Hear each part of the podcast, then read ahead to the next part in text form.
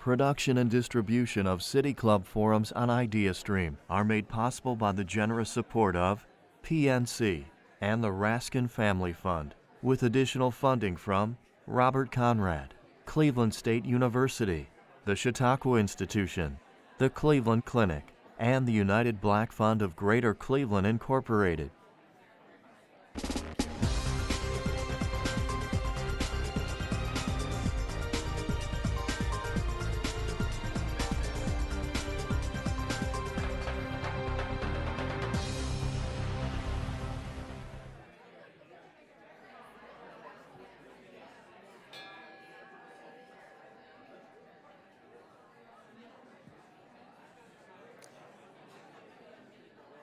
Good afternoon. Good afternoon. Good afternoon. Good afternoon and welcome to the City Club of Cleveland. I'm Stephen Love, Program Officer for the Environment at the Cleveland Foundation and a proud City Club member. It's my pleasure to introduce today's speaker, the President and CEO of Smart Growth America, Calvin Gladney. For the past 6 months, the City Club and the larger Cleveland community have been engaged in conversations around the Cuyahoga River fire and its aftermath, and how it set the stage for the modern environmental movement. Today, we conclude the Igniting the Future series with a forum featuring Mr. Gladney, a nationally recognized thought leader on the equitable and sustainable revitalization of communities and the impacts and land use of climate change. In April of 2018, Mr. Gladney was named President and CEO of Smart Growth America, an organization dedicated to researching, advocating for, and leading coalitions to bring better development strategies to communities nationwide. Prior to accepting this role, he was managing partner of Mosaic Urban Partners, a real estate development and advisory services firm that advised nonprofits, cities, and elected officials on how to sustainably and equitably regenerate their communities. In 2017, Mr. Gladney was also the Urban Land Institute's Senior Visiting Fellow for Equity.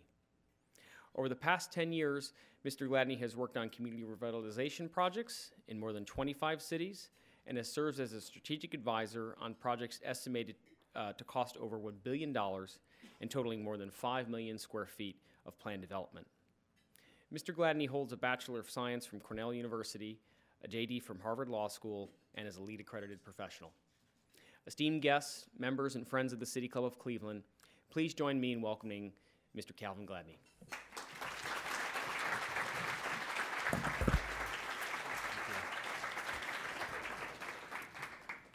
Well, thanks for that introduction, and I just want to put a plug for the first question on Q&A, which should be, what is TikTok? And I always like to add, too, like bios and who you are, and I always like to say that I got my best education growing up in public housing in Brooklyn. So you can hear the credentials, but don't let the pocket square fool you. And just again wanted to say thank you for everybody who brought me here, particularly Stephanie. I'm not sure where she is, but she keeps all the trains running on time, as everybody knows, so particular thanks to her, but to both foundations and the APA for having me here. And actually, Dan was telling me earlier that one of the creeds here is have no logs to roll, but they brought me here because I'm going to roll some logs today, and hopefully you're going to do some log rolling with me. So are you with me? Yeah. Perfect. I always like to know, you guys know a little bit about me. Just one quick question, a couple questions for the audience, just to know who's in the room. How many people here are planners? Oh, okay. Public sector folks. You work in the government. Okay, so it's a lot of public sector planners here. Okay, got it. Coffee's kicking in. I'm getting this. Okay. How many people here, strictly private sector, run a business? Okay. Okay. Good. Any elected officials, so we know what to say and not say? There you go. Right in front of me. There we go. There we go. Okay. We're going to change a couple of slides just real quickly.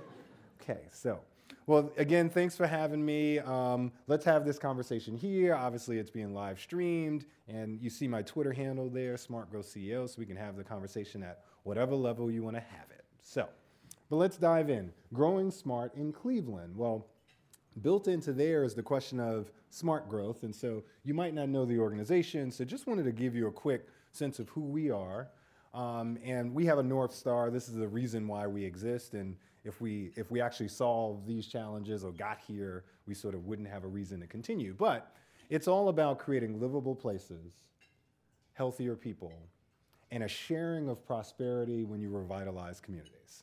That's us in a nutshell. And we want to use these tools and principles that we call smart growth to get to those outcomes. So smart growth is just a tool. It's not the outcome. Another thing I want to say is, if you ever hear anyone say that there's such thing as equitable smart growth, tell them there's no such thing. If you're not doing smart growth in an equitable way, then you're not doing smart growth.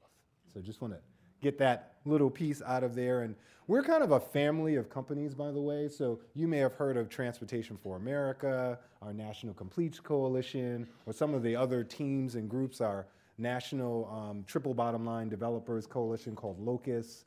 So you may have heard of members of the team and not necessarily associated with smart growth, but these other names. So, and you'll hear me drop them a little bit all along the way. So just want to give you that quick visual. So fires. Now this is actually Detroit, 1967. There was riots in Detroit. It's been lots of fires. This is Washington, D.C. This was 1968, unfortunate assassination.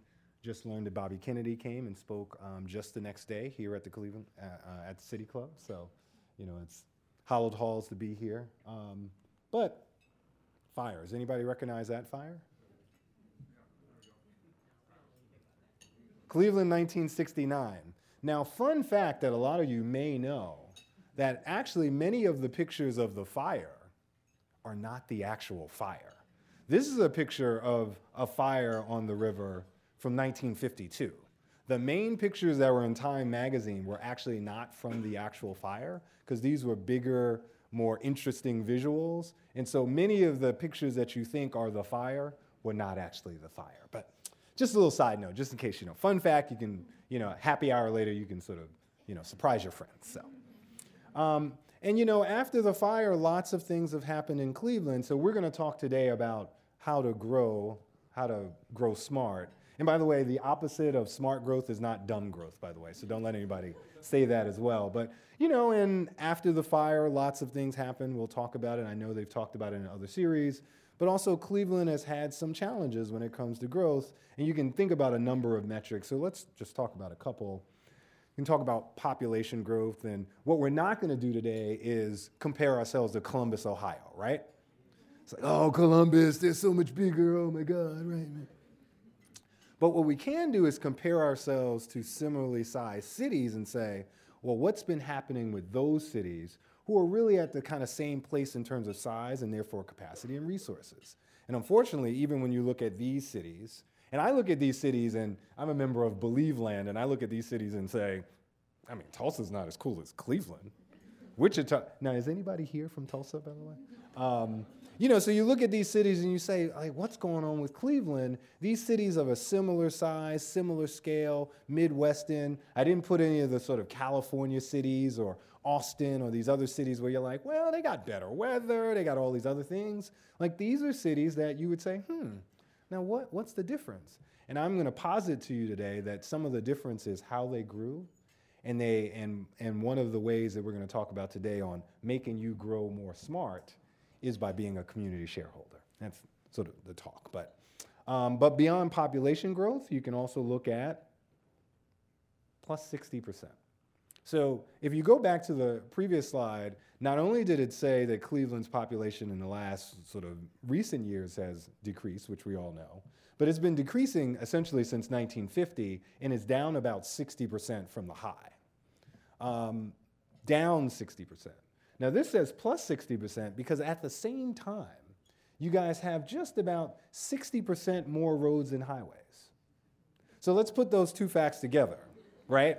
We have 60% less population, but we have almost 60% more roads and highways. That's not smart growth, right? That is a recipe, and when you think about If you think about Ohio, if you even think about the neighborhoods in Cleveland, what we've kind of done is we now have these hot spots. And I was talking to John about this yesterday, where John was explaining how different neighborhoods are the new hot spots. So then we go put a bunch of infrastructure out there, and we do a bunch of things there, and the retail goes there, but then the retail closes in the other neighborhoods. And of course, we have historically disinvested neighborhoods in Cleveland. We know what those neighborhoods are. We know typically the type of folks that live in those neighborhoods. And so a way to not grow smart is to have your transportation system continue to sprawl.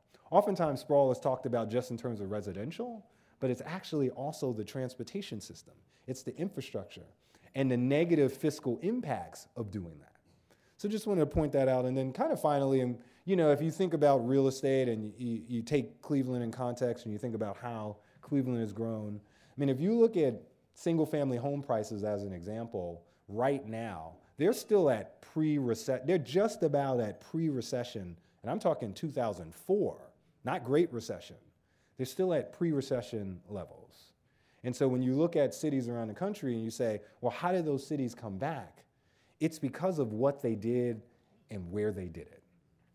What they did and how, where they did it. And one of our studies, there's a and I don't know if anyone has read this report. It's called Foot Traffic Ahead. We partnered with George Washington, Yardi, Cushman and Wakefield, and a couple of others to write a report to really analyze the metro areas, particularly the largest metro areas around the country, and how they were growing, and what were the fundamental differences and the key reason why.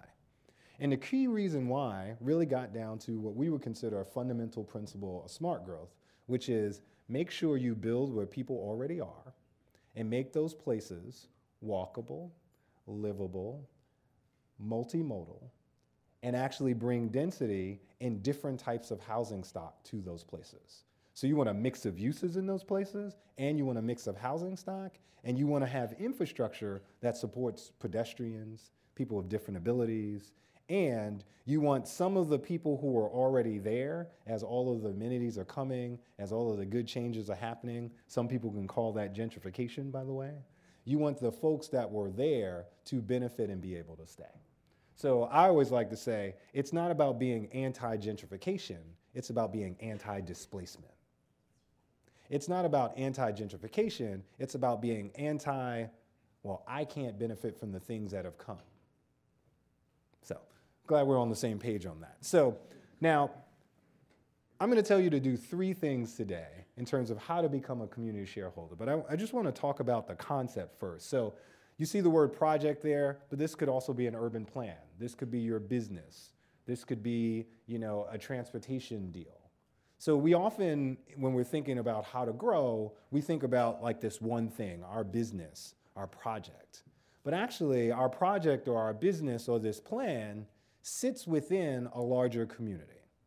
And when you sit within a larger community, as opposed to just saying, well, it's about my customers, it's about the plan, it's about this particular neighborhood of the plan, what we have to do is think more holistically, think in a more interdisciplinary way, think about connections. And if you do that, and we'll talk about three ways how, that's when you're acting as a community stakeholder. And so that's what we're going to talk about today, how to bring smart growth and continue to grow smartly in Cleveland and greater Ohio, right, because there's always a regional context. And let's do that by being community shareholders. So I'm going to tell you to do three things today. One is to think differently. Easy, right? Secondly, I'm going to tell you to assume differently. And then third, act differently. So let's kind of go through those three things. So first, think differently. Just a reminder slide for me, actually, but no, think differently. So first, well, we have a lot of planners in the room, so part of what I want us to do in terms of thinking differently and having this kind of holistic viewpoint of a community shareholder is that you say to yourself, well, is the way we tend to think about areas the right way? We tend to say, well, there's urban areas, there's the central city, there's Cleveland, or even when you're breaking it up in terms of neighborhoods, we say, oh, well, there's urban neighborhoods in Cleveland, and then there are neighborhoods that kind of feel suburban, even though they're in the city. But that dichotomy is not the most important way to think about how to grow smart in Cleveland.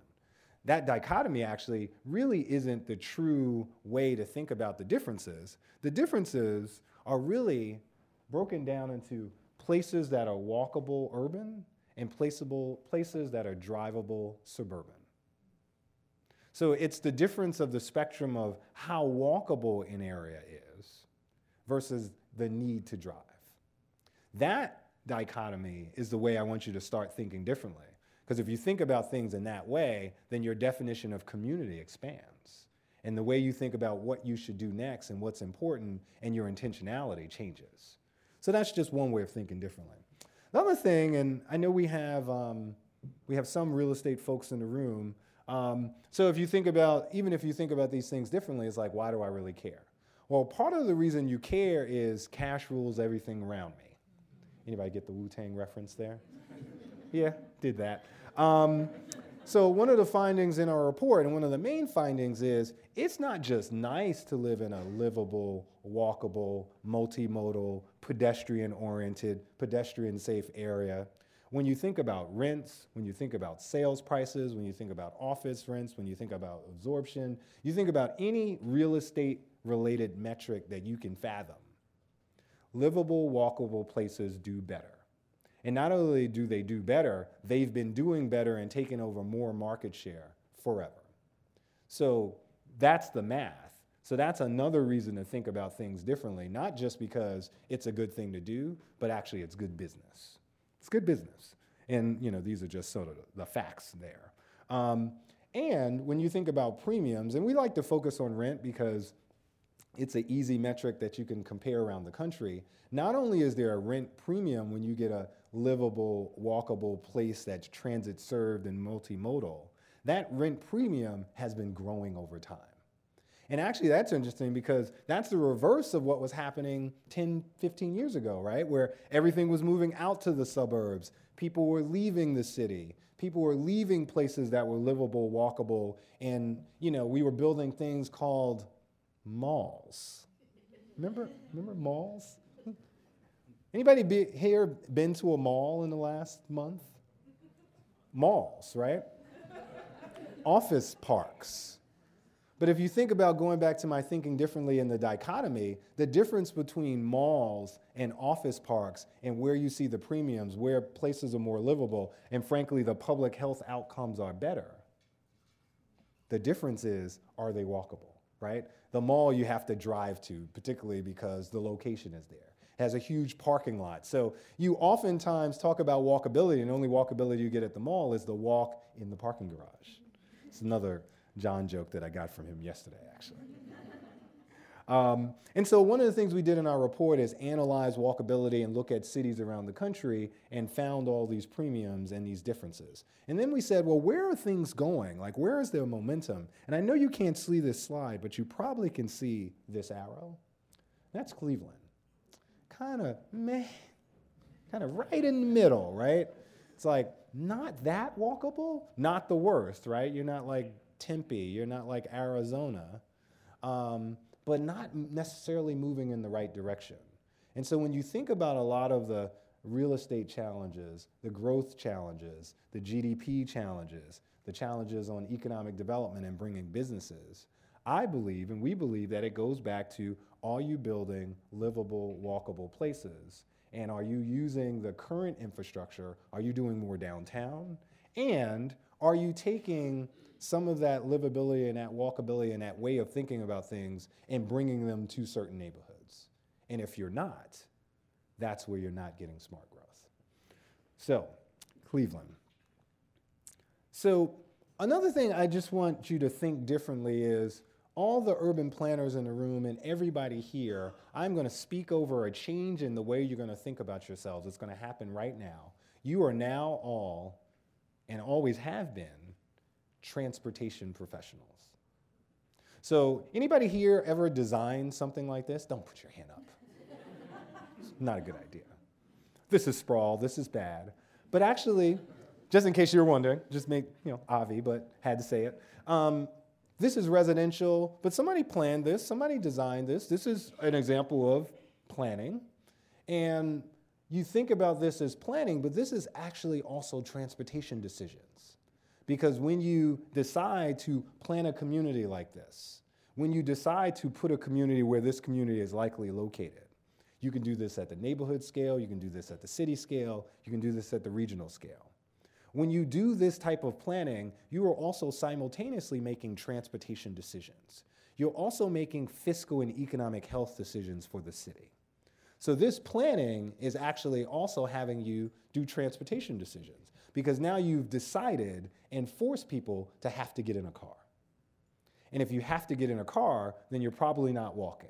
And if you have to get in a car, in many places, that also usually means, do you see sidewalks in this visual? So you're not doing things like complete streets. People here familiar with the idea of complete streets? We want the streets to be not just for the car, the right-of-way is for everyone, so it's for pedestrians, it's for the new mobility, scooters, whatever you want to call it, jump bikes, electric bikes, it's for everybody. It's particularly for walkers. Just as a side note, I don't know how many people know that the concept of jaywalking was created by the automobile industry. So at some point, the word jay was a negative, had a negative connotation, but they created the term to have a negative association with people, with pedestrians walking, so that there would be this bad feeling and actually that the car would be dominant and pedestrians would always be looked upon, and looked upon badly. And as a matter of fact, next time you watch the news tonight. Listen to what they say when someone gets hit by a car. They'll say Calvin Gladney was hit by a car, but they won't say who the driver was. They will describe whether I had a phone in my hand or whether I was in the crosswalk, but they don't say anything about the driver. So we've created, both in words, and we'll call it an accident rather than a crash. So we use vocabulary in ways that really get to planning decisions and community design decisions, that get you to transportation decisions, that all get you down to, is a pedestrian safe? And are we valuing and making streets complete and having it be for everybody? So you guys are transportation professionals, even if you work in urban planning. And that's a way to think differently. And as a matter of fact, if you just needed some visuals, whether it's crosswalks, whether it's traffic circles, whether it's bulb outs, you know, part of the challenge is making sure that we don't have the need for speed and we don't design our neighborhoods and our city in order to make people get places faster. And that's a design issue. And so you're a transportation professional when you design a neighborhood that allows for certain size streets and certain size crosswalks. I don't know if anybody here is from Michigan, but anybody here heard the concept of a Michigan left? Well, that's called bad community design.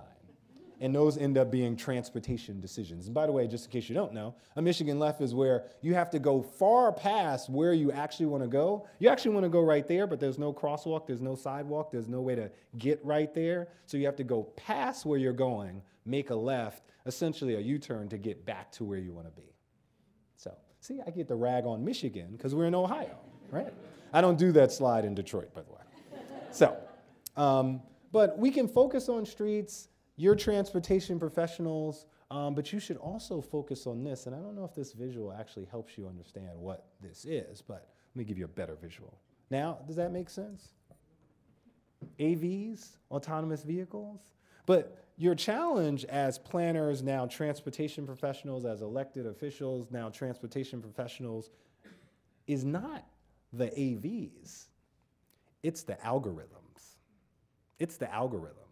Because there was just a study that showed that, these vehicles, based on the data and the inputs and who put the inputs in, they don't see bicyclists that well.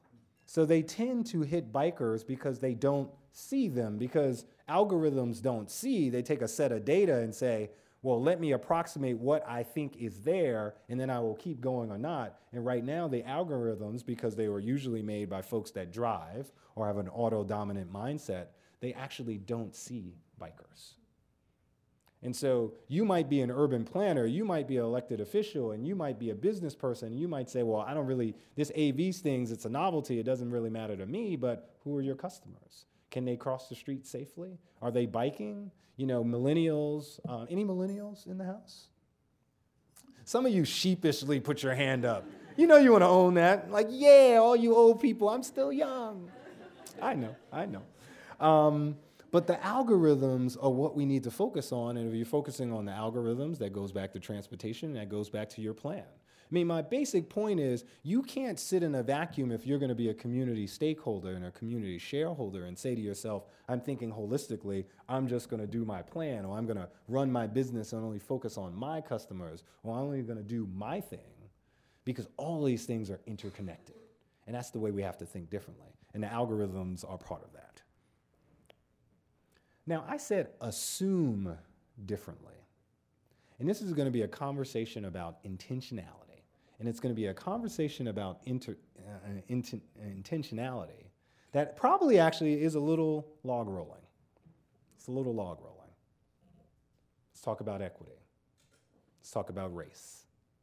And I don't know if you noticed that these are people of color on bikes. It's kind of an interesting little slide, but this is the slide that just shows the difference between equality and equity. You may have seen this where people are standing in front of fences and the like. So one of the things on that fences slide, and one of the reasons why I don't use it, is the challenge is, the social justice point is, why is there a fence? So why do we show like, oh, we've gotten to equity when you can reasonably look over the fence? The point is, let's get to the point where there is no fence. Then we won't have this issue. So, but let's talk about equity, let's talk about racial equity, and let's talk about why you have to assume differently. So, and just in case, there might be some folks in here who are like, well, philosophically, I never turn my cell phone off, no. Philosophically, I don't really care about this equity stuff, racial equity stuff. You may not say that in the crowd, but you may be thinking that. Let's just talk about why that actually is not the right approach. Even if you don't believe that philosophically, let's just talk about economics and money. So income inequality has been inextricably shown to affect the economic performance of a city. There's studies, there's cross-country studies, domestic, state-to-state, regional.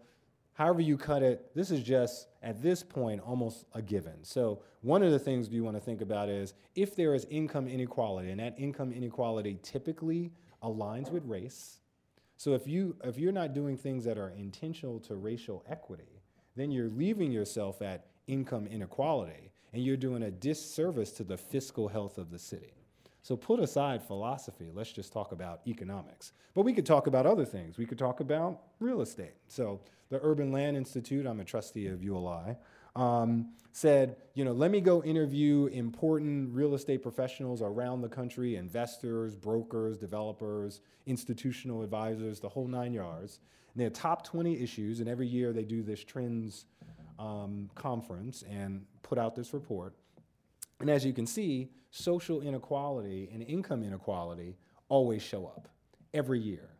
And so these are the top minds in real estate who are saying, in terms of my ability to invest well, in terms of my ability to get my returns, to return money to their shareholders if they're a publicly traded company, inequality and issues of equity are important to them.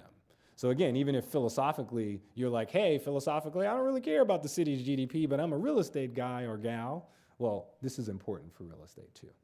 And then finally, every once in a while, you just want to, you know, listen to a billionaire. So this is Larry Fink from BlackRock, and you know, BlackRock controls about $6.3 trillion assets under management is their terminology.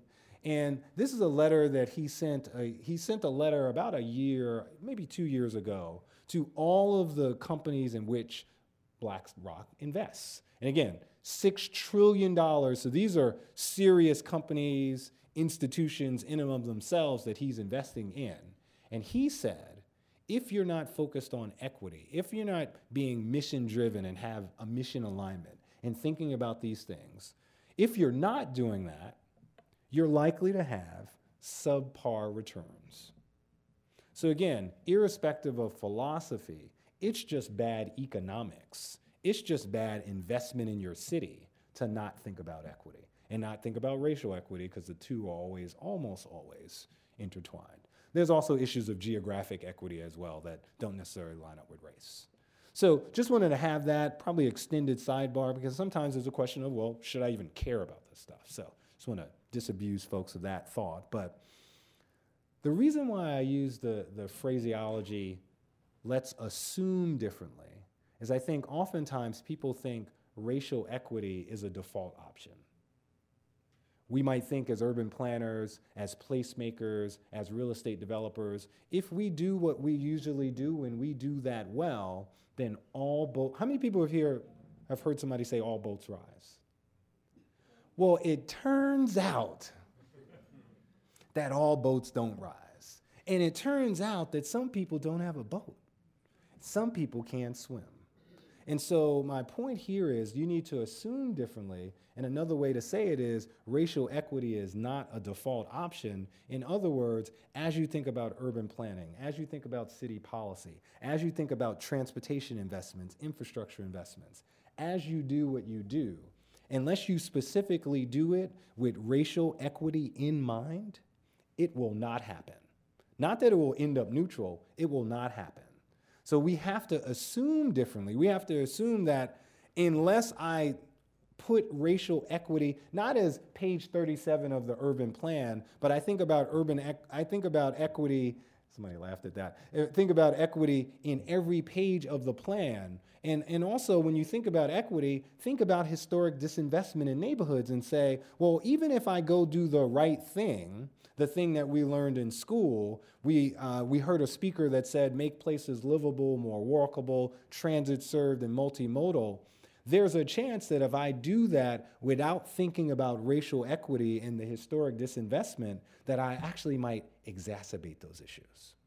So we have to have racial equity and equity top of mind when we do what we do on an everyday basis. So there shouldn't be an equity section of the urban plan. It should be embedded, it should be obvious, it should be talked about. And actually, speaking of talked about, almost as a side note, you ever heard the phrase, if you're not at the table, you're on the table? Some of you may have heard it said, you're on the menu. It's like, yeah.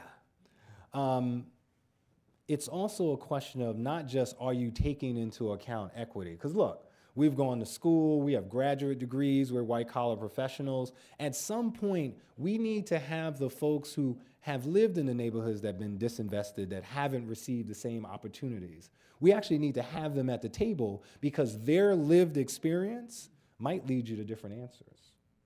Now, we might, and you know, a lot of folks here might consider themselves progressives, but just because you're progressive doesn't mean you're woke.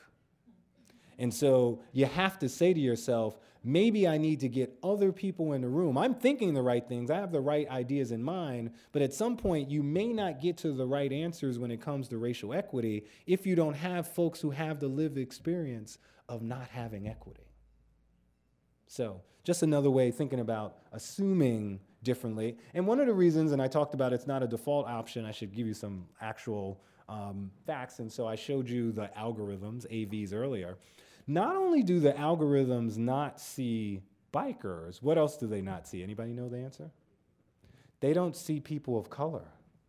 There's just a study, and again, this goes to the way algorithms it's built. They're built based on data sets, and they're also built based on the people who are putting the data sets in and how they set things up, and I don't know a lot about this technically, but the basic idea is if you think about the inputs, you get certain outputs, and right now the algorithms have been shown not to see black people, not to see people of color because of the darkness of their skin. And so racial equity is not a default option because unless you do something affirmative now to think about the data sets that are going in, think about who's at the table with those data sets and who are building those algorithms, you're not going to end up with racial equity when it comes to autonomous vehicles on the back end. It's just another version of the 1950s highway system, right? We know about Lakeview Terrace. We know what happened when you put a highway.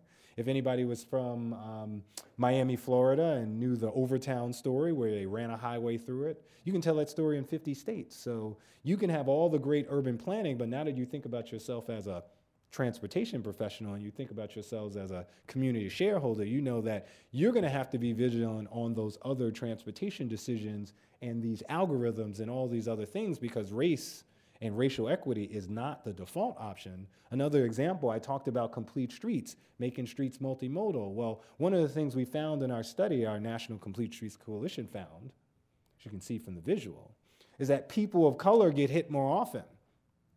Now, I'm going to put aside the study that said that when they actually studied this, that individual people tend to hit people of color more. Let me say that again. People who are in cars tend to hit people of color more. There was a study that showed that as well. But putting that to the side, one of the things we found, and you know this, so when we talk about historic disinvestment, we talk about pedestrian infrastructure, multimodality, and the like, and we know those neighborhoods don't tend to have those things. And the result of that, and the result of those decisions is racial inequity. And you can see it here, there, on that slide as well. And one other way, anybody have a guess on the amount? There was a study recently that just talked about comparative amounts of air pollution that people have to live through. And so they compared people of color to white people, and I'm sorry for saying white people so directly, but that was the point of comparison in the study. What would people say was the percentage increased amount of pollution that people of color in their communities have to deal with? How many people say 20%? So a 20% increase. How many people say 40%? Wow, kind of cynical crowd here. 50%, 60%. Okay, well, the 60% folks have it.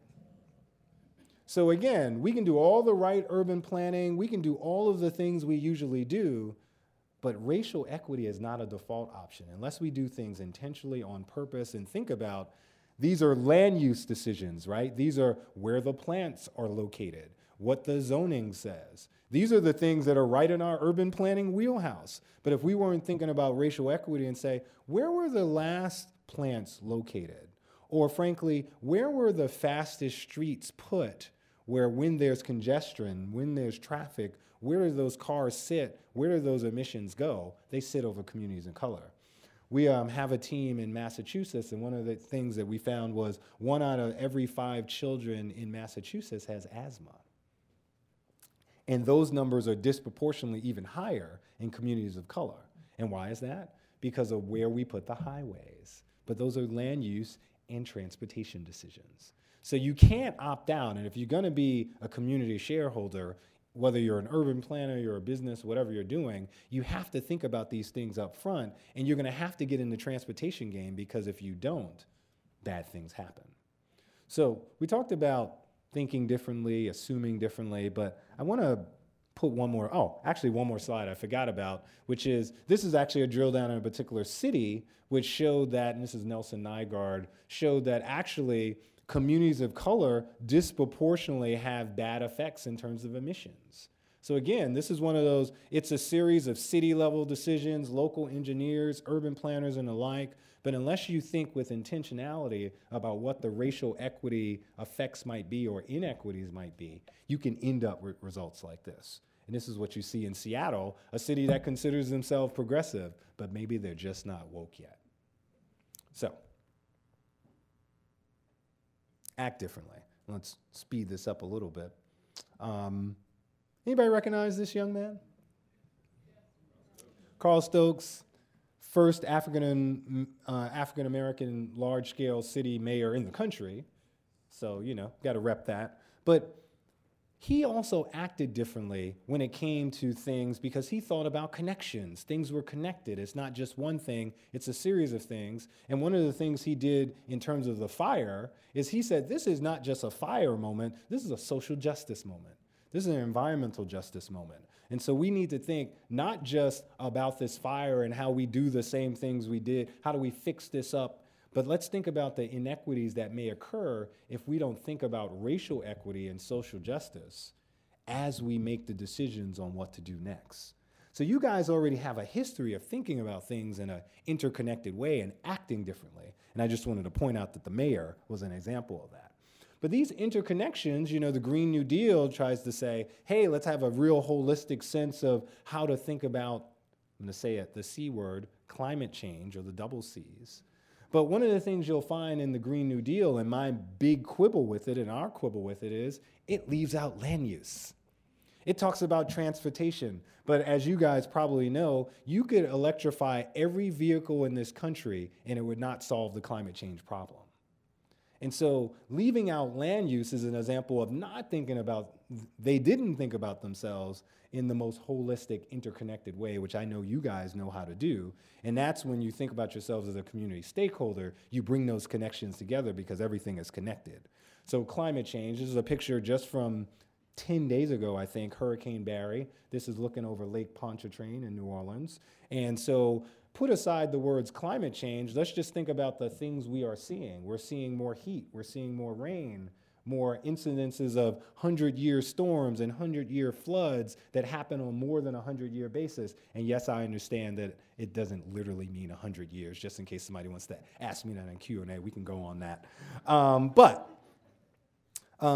If you're a transportation professional, if you're an urban planner that has all these transportation effects, then you need to think about climate change because what you're doing directly affects climate change. So when you build, when you think about your community design and you force people to drive and you're not building out complete streets and giving people the chance to walk, not figuring out those first mile, last mile solutions, what you're doing is creating the conditions that lead to more emissions, that lead to more greenhouse gases, which lead to climate change. And whether you call that term or not, that lead to all the negative effects that we're seeing.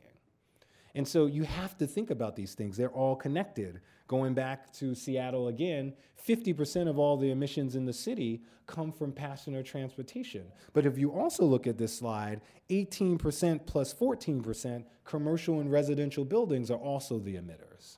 So as we're doing our urban plans and we're thinking about buildings, I know I have at least one architect in the room, we also have to think, what are we doing and are we doing the types of things that might work for the way we think about architecture or urban planning, but when we think about ourselves as community stakeholders and we say our community isn't just the adjacent neighborhood, but it should be an adjacent neighborhood, by the way. So if you're an institution, a hospital, an educational system, if you're just doing a big project or you're thinking about transportation, that adjacent neighborhood should be considered one of your stakeholders. But also your community is the world, so when you're doing what you do, think about whether there are climate change effects if you just do it the same way. It's all connected. And you guys know this because you were able to leverage this moment of the fire, which I know you've talked through during the series, to protest and push new laws and change things, even though I just heard your state just passed a law just yesterday that tried to undo some of these things. But put that aside, you know how to do this, Cleveland, and we know how to leverage moments and think about these issues and say they're all interconnected, so I can't just fight on affordable housing or I just can't fight on whether I got the right plan. They're all interconnected, they all go together, and the way to grow is to think about those things all together. We call that smart growth. So we could say to ourselves, hey, I'm just gonna close my eyes, cover my ears, and not say anything about all these issues where I'm not a subject matter expert, I'm just a business person, I'm just a planner, I'm just a, you're not. You're community stakeholders. So even if you're an urban planner, you're now a transportation professional who thinks of themselves as a community stakeholder. You already know how to do this, Cleveland, because you've done it. And so you took the fire, not only did you push a whole environmental movement around the country through your efforts, you were able to say, and I took these pictures yesterday, let's think about what we can do on the river differently. And now, and I implore you as my last sort of comment, is to say, is this redevelopment around the river, when you think about the West Bank and the East Bank, are we thinking about racial equity intentionally in these moments now? Thank you.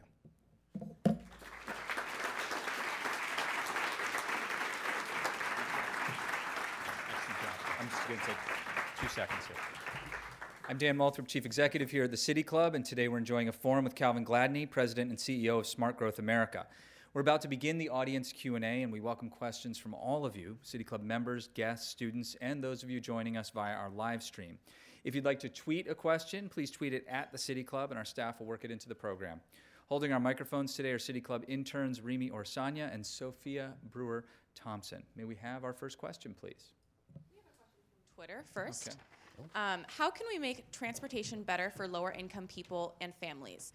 When we talk about mobility, the conversation usually sounds like making transportation easier but rarely accessible for everyone in the first place. For example, Public Square moved bus routes that go to destinations within the city away to other more obscure locations?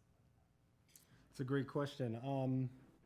One of the big challenges on our transportation investments is what are the evaluation metrics we use in order to make the decisions on where to put a new bus route or what corridor to choose. And a lot of those metrics really relate to a concept called level of service, or they relate to rush hour, or they relate to how fast I can get folks from the suburbs back to the suburbs. And so one of the biggest things we can do is change the way we evaluate our transportation decisions and think about, again, equity, racial equity, low wealth communities in the conversation. And so as an example, if you think about level of service and a transportation agency is saying, well, you know, there's not that many people out there, then we won't send a bus out there, then that's not a good answer for those low wealth communities that need that not just as a way to kind of get downtown and go to the great events that are downtown, go to the happy hour, but they need to get it to and fro to work.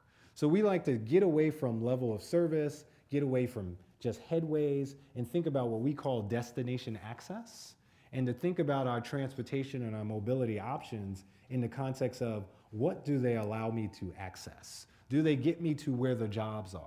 Do they get me to where the services are? Do they get me to where the amenities are? And not just me, but the communities that have historically suffered from disinvestment. Let's think about whether those communities, if we do what we would otherwise do, would we actually exacerbate problems there? So the big point of it, I think, is 2 points. One is, have we used a metric that takes into account low wealth communities when we're making the decisions? And then secondly, as I said earlier, are they at the table when the decisions are made? Cleveland has some spectacular inner ring suburbs. Yes.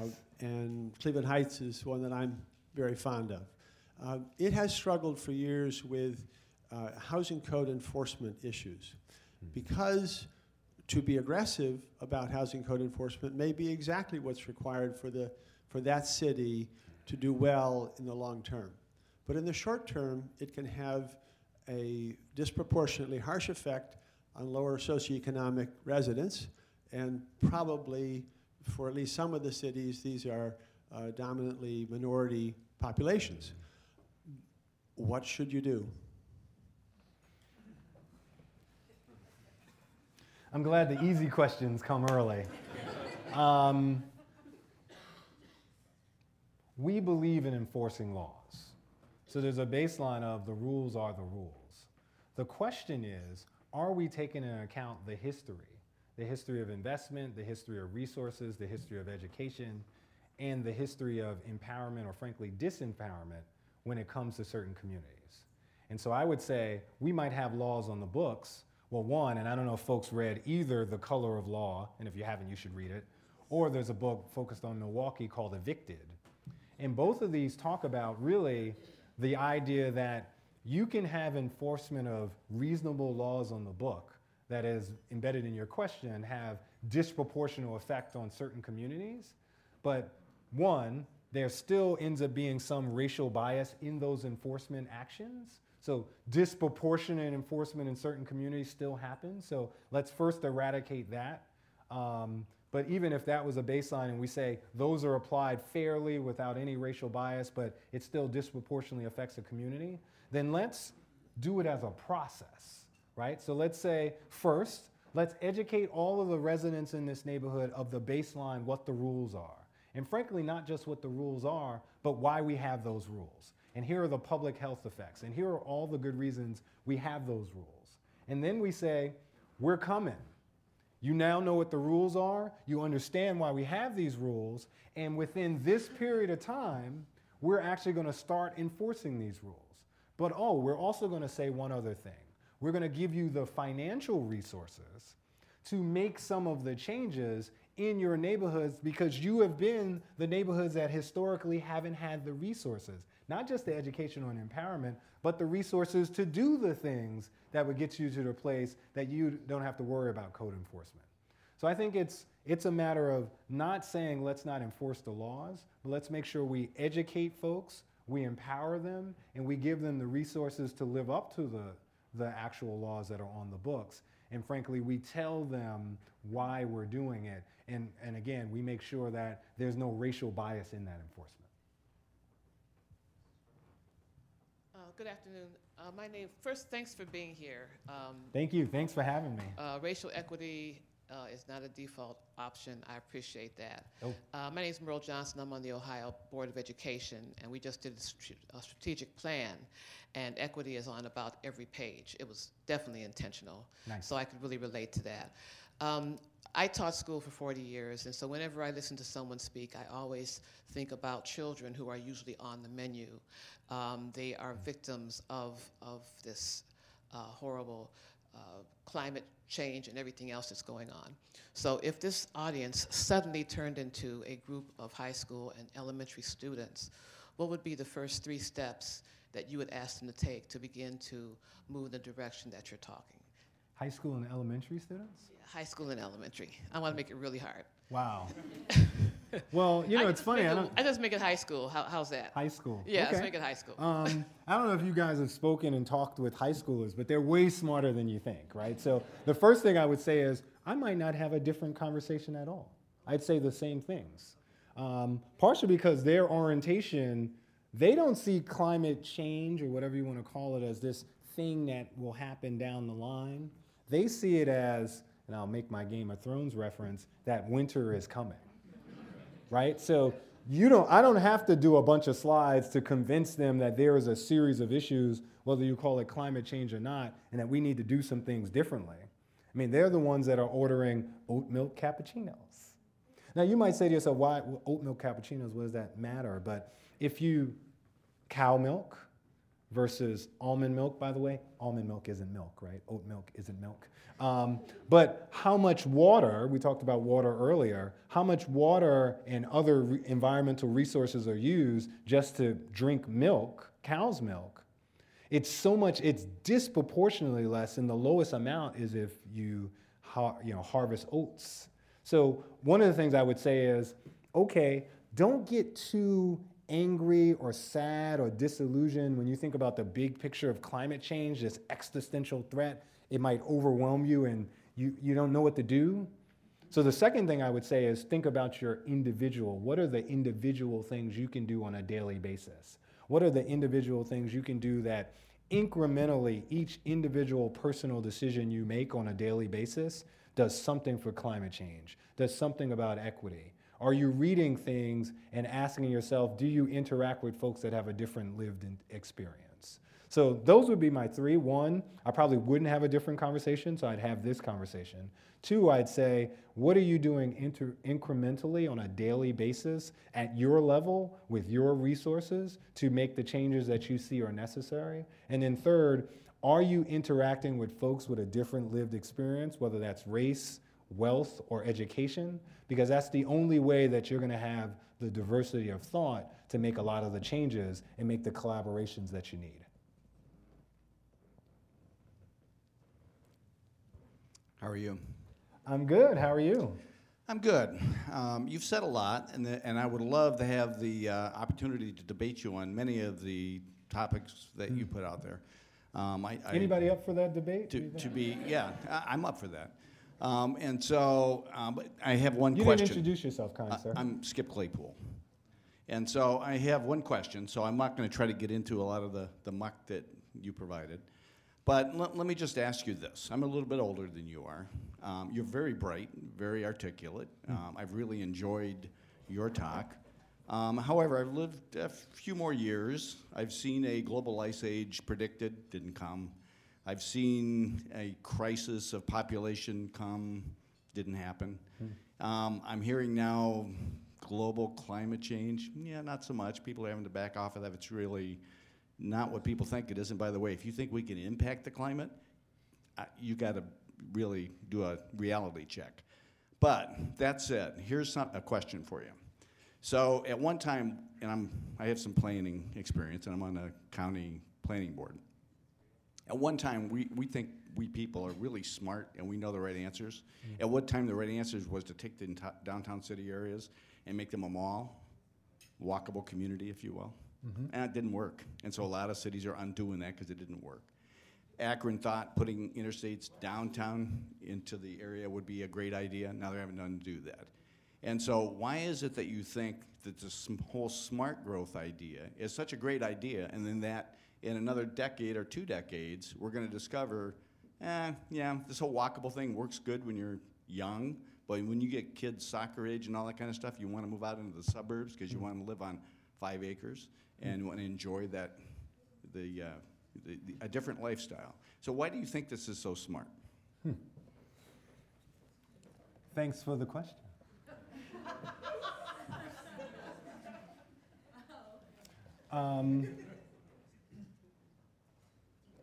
The concept of smart growth came out of a movement started in multiple places kind of simultaneously, West Coast, East Coast, Midwest as well, probably in the 60s and actually early 70s and 80s, the concept. But if you unpack and get away from the vocabulary and you say, well, in the 1930s, were neighborhoods walkable where people lived? In the 1930s, did the car dominate? In the 1930s and 20s, in 1910, was there density? Did people live where infrastructure is? Were people served by multiple ways to get around? These are sort of the embedded concepts we have in what we are now calling smart growth. But they're not new ideas. So we don't feel that smart. We're actually saying, let's go back to the future. And let's think about all of the things that we've changed because we've created an automobile-dominated industry and community, both by law, by infrastructure, and by fiscal choices. And let's do the things that can change how we live and how we get around in a way that changes both these equity issues, but also fixes some of the problems that we started by not doing the things that we didn't call smart growth, but was just the way we lived. Main Street, the idea of Main Street in small towns, those are ideas, these are not new ideas, these are old ideas. So we don't necessarily think that we're particularly smart. We actually think that if you go back in history and look at what worked and the public health benefits of having a certain way to live and people not living on 5 acres, because also when you look back at the history, you have to say, well, people lived on 5 acres when there was not as many people. So, you know, we have to say to ourselves for real, like, what is the reality of with this amount of people and these amount of changes in our environment, whatever we want to call them, and whether we believe there'll be existential crisis, whether the world ends or we just see consistent bad weather, more flooding, more heat, and more of these other effects. Even if the world doesn't end, that's going to dramatically change how we have to live. So I don't know that we necessarily feel like we're that much smarter. We're just trying to take what we learned from history and apply it to the realities of today and in the future. Thank you. Calvin Gladney. Today at the City Club, we've been enjoying our final forum in our Igniting the Future series. Today we heard from Calvin Gladney. He's president and CEO of Smart Growth America. Our forum today is the James S. Lipscomb Memorial Forum on the philanthropic spirit in community leadership, made possible by a generous grant from the Friends of James Lipscomb. We thank them for their continued support, and all of you for your continued support of City Club programming. This was, as I mentioned, part of our Igniting the Future series, sponsored by the Cleveland Foundation and the George Gund Foundation. We're so pleased to have Stephen Love and John Mitterholzer from those respective foundations and their colleagues with us today. Thank you so much. And thank you for supporting City Club's sustainability programming. Our program today is also part of APA Cleveland's We Plan CLE, We Plan CLE initiative, and our community partner is Sustainable Cleveland, our hospitality partner, the Metropolitan at the 9 Hotel. We appreciate the partnership of all of these organizations. And finally, we welcome guests at a table hosted by the Western Reserve Land Conservancy. Thank you for being here. That brings us to the end of our program. Ladies and gentlemen, members and friends of the City Club of Cleveland, our forum is adjourned.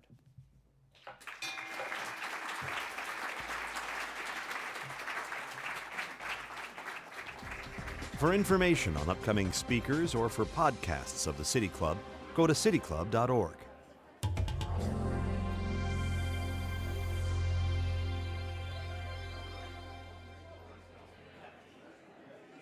Production and distribution of City Club forums on IdeaStream are made possible by the generous support of PNC and the Raskin Family Fund, with additional funding from Robert Conrad, Cleveland State University, the Chautauqua Institution, the Cleveland Clinic, and the United Black Fund of Greater Cleveland Incorporated.